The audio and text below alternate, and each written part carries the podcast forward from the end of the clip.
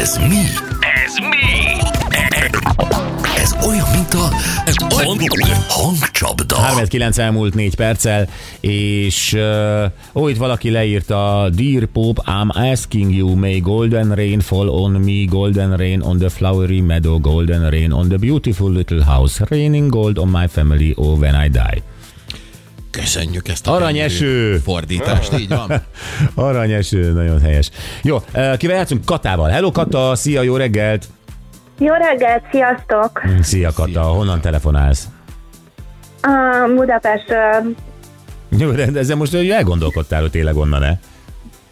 Hát igen, mert én ugye a külvárosban ö, lakom a 18. kerületben Pest Imrén. Aha, de most ben vagy a belvárosban is dolgozol? Nem, mm, hát úgymond már nyugdíjas vagyok, Ö, míg a felmentési időmet tölt. Va- va- va- va- va- va- Várjál, először is a hangod az baromira nem nyugdíjas. Tehát ezt állapítsuk meg.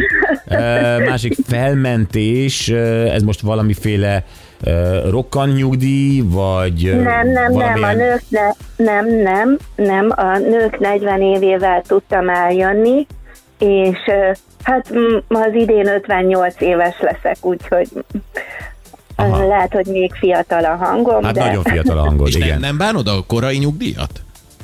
Öm, az az igazság, hogy nem, az édesanyám nagyon beteg, és most én ápolom itthon őt, Aha. és ö, ez így most nekem kapora is jött, hogy, ö, hogy itthon lehetek vele, és nem kell a munkából rohangásznom, meg, meg ö, nem Világos, tudom aha. megoldani az ápolását. Értem, Ö, Kata. Alzheimeres, úgyhogy ö, ö, nem...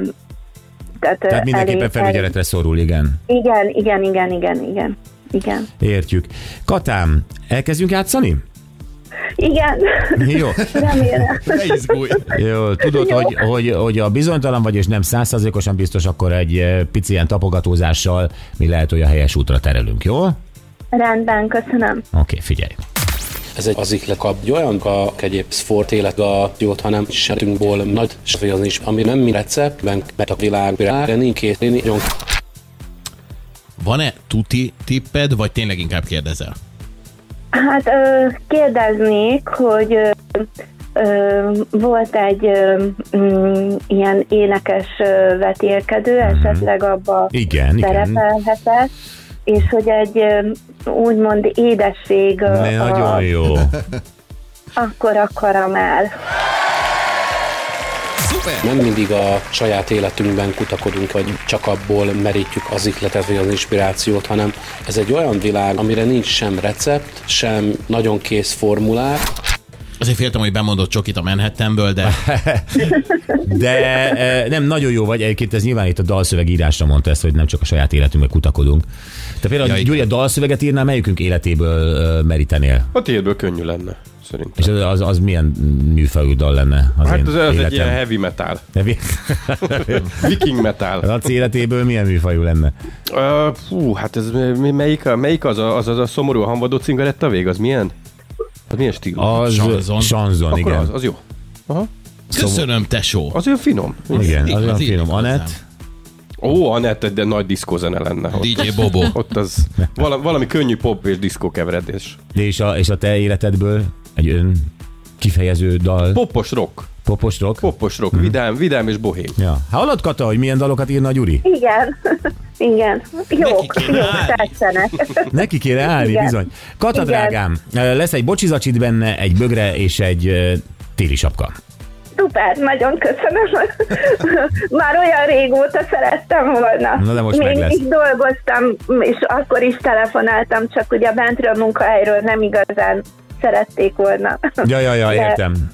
Jó. Igen. Figyelj, ez most már megvan. Anett, ma hívod vissza Katát? Ma mindenféleképpen, és a tegnapi, hogyha voltak tegnap játékok. Voltak Voltak játékosok el. is. Ó, bizony. Nagyon cuki vagy. Jó van. Kata, búcsúzzunk, köszönjük szépen. Én is köszönöm. Minden jót nektek. Neked is. Sziasztok. Szia, szia. Milyen helyes. Igen. Igen.